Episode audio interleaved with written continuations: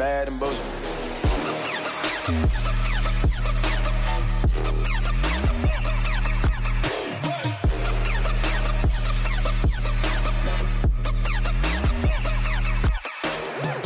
Welcome to the Bad and Bitchy Podcast. I'm Erin. And I'm Erica. Erica, it is almost time for the Ontario election to get started, which is why today we are talking about the PCs of Ontario and their pretend budget. That's what I have to say about this budget. And I use this in quotations. This honestly, it looks like a pamphlet. It's not that deep. I'm like, no wonder Ontario's so fucked up. I don't know. Like, I looked at this budget and I'm like, where's the rest of it? Yeah. I mean, we'll get into it, but yeah. 2 years after the pandemic, and this is what you geniuses come up with? Oh my gosh. Okay. I have questions about Ontario. Listen, I don't want to hear Ontarians say anything about Alberta, okay? Because I'm looking at this Doug Ford budget and I'm like, I could have written this out in plasticine. You know what I mean? Like, it's just so rudimentary. It's like, I'm like, this is what white men have to offer in terms of merit. Oh my God. No wonder we're in the place we're in. It's not dissimilar from what they have to offer in dating. So. Well. If you know, you know. Oh my gosh. Oh, I, you know what? I feel like we should have a dating special. Just bitch. 100%. I have thoughts. Anyway, I don't know. Here's the thing is that every province thinks that their provincial government is garbage. So none of us are really unique. No. And no. There are, of course, differing scales of garbage.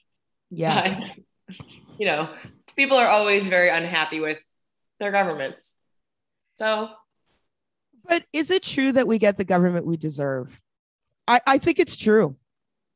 You say that about a lot of things. We get the government we deserve. Yeah. And I will, you know, say, wasn't it Prince Edward Island who recently they have a conservative government and they're going to be doing guaranteed. I think so. Yes. Yeah. Yes. I think it's Prince Edward Island. There's a wonderful idea. Where are the ideas? Right. I mean, because Nova Scotia is going to hell. Okay. Yes. Let's be honest though. Like Prince Edward Island has a very small population, so they can afford to kind of do this at quote unquote scale for them, not scale for the rest of the other provinces or Canada. Right. But I think it's a good test case. Well, we would have a test case in Ontario if Doug Ford didn't come in and cancel it. Well, a lot of things held us back because Doug Ford got elected because of the whole Patrick Brown thing. And then Christine Elliott. And anyway, it was messy, that whole PC leadership race. And I have questions about it still. Yeah. Because anyway, we would have a UBI project underway. Mm-hmm. We would have had police that were more accountable because just as Doug Ford's government was coming in, if you remember, we did that interview with Faria, head of the Justice for Abdirman Abdi coalition. They had actually gone to the point of writing legislation that made police more accountable, and that went to hell because Doug Ford came in. So votes matter and governments matter because now we're friggin' behind. So the reason you want wages, you want fair pay, you want this, you want that, that don't reelect the government that killed everybody in the pandemic. Well, almost everybody. They killed grandma. Mm-hmm. And if, you know, the first piece of this budget that I pulled out is the economic and fiscal outlook in brief. Now, it's only one paragraph with a couple of points, so don't let your eyes glaze over. But it says, under the government's planning projection, Ontario is projected to return a surplus position by 27-28, 2 years earlier than forecast in the 2021 budget. Okay, so they're projecting steadily declining benefits. And I added a couple of questions. How much of the surplus is unused pandemic funding from the federal government? I don't know how much that would be, especially when it comes to fiscal years, because I would assume that that would have been kind of subsumed in fiscal year 2020 or 2021. But we don't actually have the debt of 2021 in yet. So there's a timing issue there. The other thing too is, did the Doug Ford government sacrifice lives to record a budget surplus from federal money?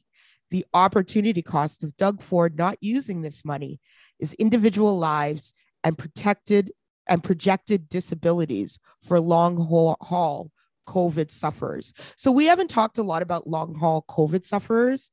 I have a link in show notes talking about that.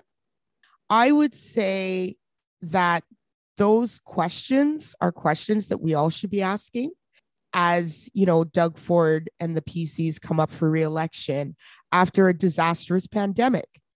I don't know what good they did in this pandemic. I really don't. They fucked us. And the idea of voting for them again makes my stomach turn and makes me want to hurl. Okay. Yeah. And I think, just to be clear, you didn't vote for the PCs, but what you mean is that you dread the idea of them being reelected. Yeah, because I know people will. And yes, it's amazing to me that after this fuckery of a pandemic and the way they didn't support businesses. Remember, the Ford government is the government that loves business. What did they do for businesses during the pandemic? Not literally fuck all. They basically pushed their responsibility to the federal government, okay, so that they could record a budget surplus. Mm-hmm. Right? And so did they offer free PPE to businesses? Did they offer to retrofit businesses or put money toward businesses for retrofit, ventilation and stuff like that? No. That does it for this week, Erica. Well, I think that's enough. So, like we've been teasing for the past 2 weeks, our election coverage is bound to start any day now, because the election will be called any day now.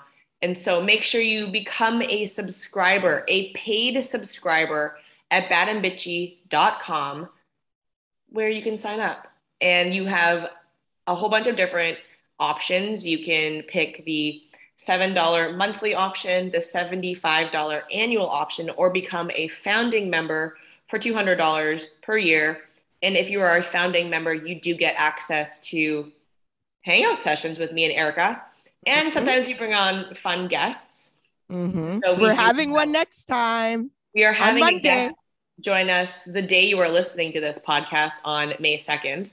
So it's not too late to become a subscriber.